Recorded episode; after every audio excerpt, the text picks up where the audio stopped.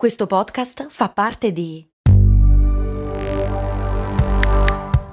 Voice Podcast Creators Company.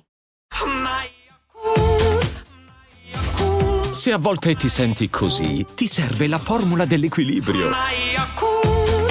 Yakult Balance, 20 miliardi di probiotici LCS più la vitamina D per ossa e muscoli. E via, tira pure.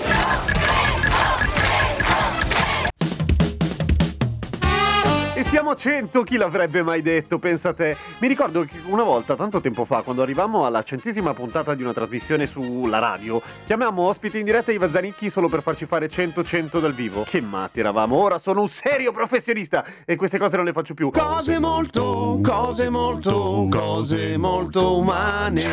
Ma approfitto del fatto che la puntata 100 per fare un po' così, un po' di... facciamo un po' quello che ci pare, perché noi a cose molto umane siamo liberissimi, grazie a voi che ci sponsorizzate, mica un capo cattivo e violento. Allora, rispondo a un po' delle domande corte che mi avete scritto su Instagram, che magari una puntata non le si dedica perché sono troppo corte, appunto. Alessandro, un nostro patron che mi aveva scritto su patreon.com, appunto, qualche spunto per affrontare l'esame di scuola guida. E, a- allora, la cosa è questa, io l'ho fatto un sacco di anni fa e quando provo a farlo adesso, quando a, fa- a fare i test adesso sbaglio tutto, ma un suggerimento che vale non solamente per l'esame di guida, ma tutti i test con le domande chiuse è che al 99,9% tutte le domande che iniziano con mai, sempre, tutte le volte, insomma tutte le domande che prevedono un assoluto, di solito la risposta è no, perché c'è sempre un'eccezione, ma proprio perché siccome c'è sempre un'eccezione non è che vale per tutte le domande, ma per oh, il 99.9%, facciamo così. Per cui quando trovi è vero che ogni volta che è verde io devo passare col semaforo? No, perché c'è sempre l'eccezione, tipo se arriva l'ambulanza dall'altra parte, no. Grazie Alessandro e facci sapere poi come va. Tom mi chiede ma che cavolo serve l'ora legale? Se fossimo in una redazione dovrei aspettare che arrivi l'ora legale per risponderti perché farebbe notizie. Ma noi siamo liberi e ce ne fottiamo. Ti rispondo subito. L'ora legale se la inventò un tal George Vernon Hudson, che era un entomologo neozelandese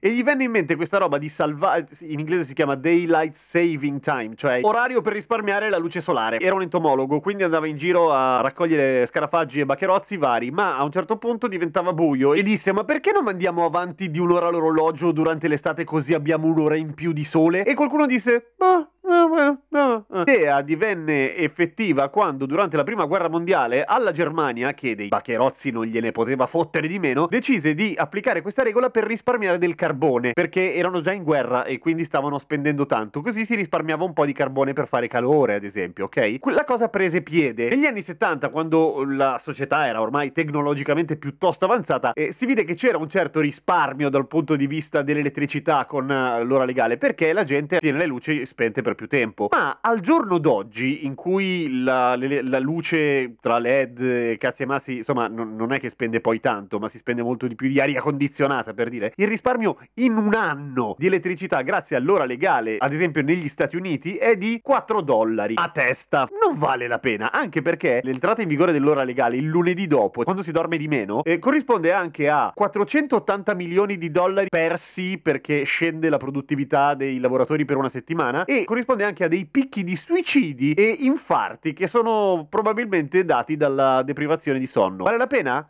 Nah, direi di no. Chi se ne frega? Togliamo la cazzo di ora legale. Senza tener conto che eh, ci sono città importantissime anche da un punto di vista finanziario o comunque commerciale come Londra, New York e Sydney che cambiano l'ora legale in tre date diverse, per cui cambia la differenza oraria fra una città e l'altra è un delirio. Togliamo l'ora legale. Questa è la campagna di cose molto male contro l'ora legale. Vogliamo l'ora illegale. Poi, molti di voi mi chiedono che software usi tu per registrare? Io uso Reaper. Reaper è un software, eh, non è gratuito, costa tipo 50 euro la licenza e io li ho pagati proprio volentieri che dopo anni e anni e anni di montaggio sia in radio che a casa su milioni di DAW, cioè Digital Audio Workstations, i programmi per montare, Reaper è di gran lunga il migliore, è pieno di plugins, continuano a uscire aggiornamenti per cui è una figata. Tutti gli altri, c'è eh, Audacity che è gratis, ma vabbè, non sono un grande fan di Audacity. Poi, non è elegante fare autopromozione, ma di solito lo fanno tutti. Lo faccio solamente perché secondo me è utile. L'anno scorso è uscito per editrice bibliografica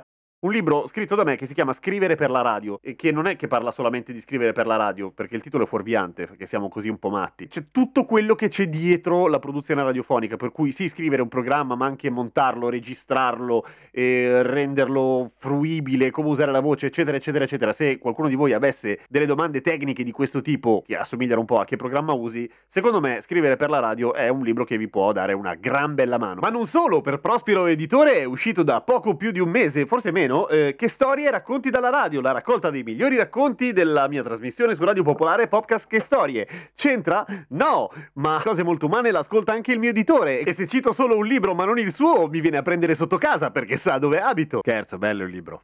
Beh, poi lo dico io, l'ho scritto io, grazie a Pesce. Poi, altre domande sul mio setup. Che scheda audio usi? Non uso una scheda audio, uso un mixer scheda audio, uno Yamaha AG06. Fichissimo! E poi antiproiettile. Lo puoi far cadere da molto in alto e continua a funzionare. Come lo so?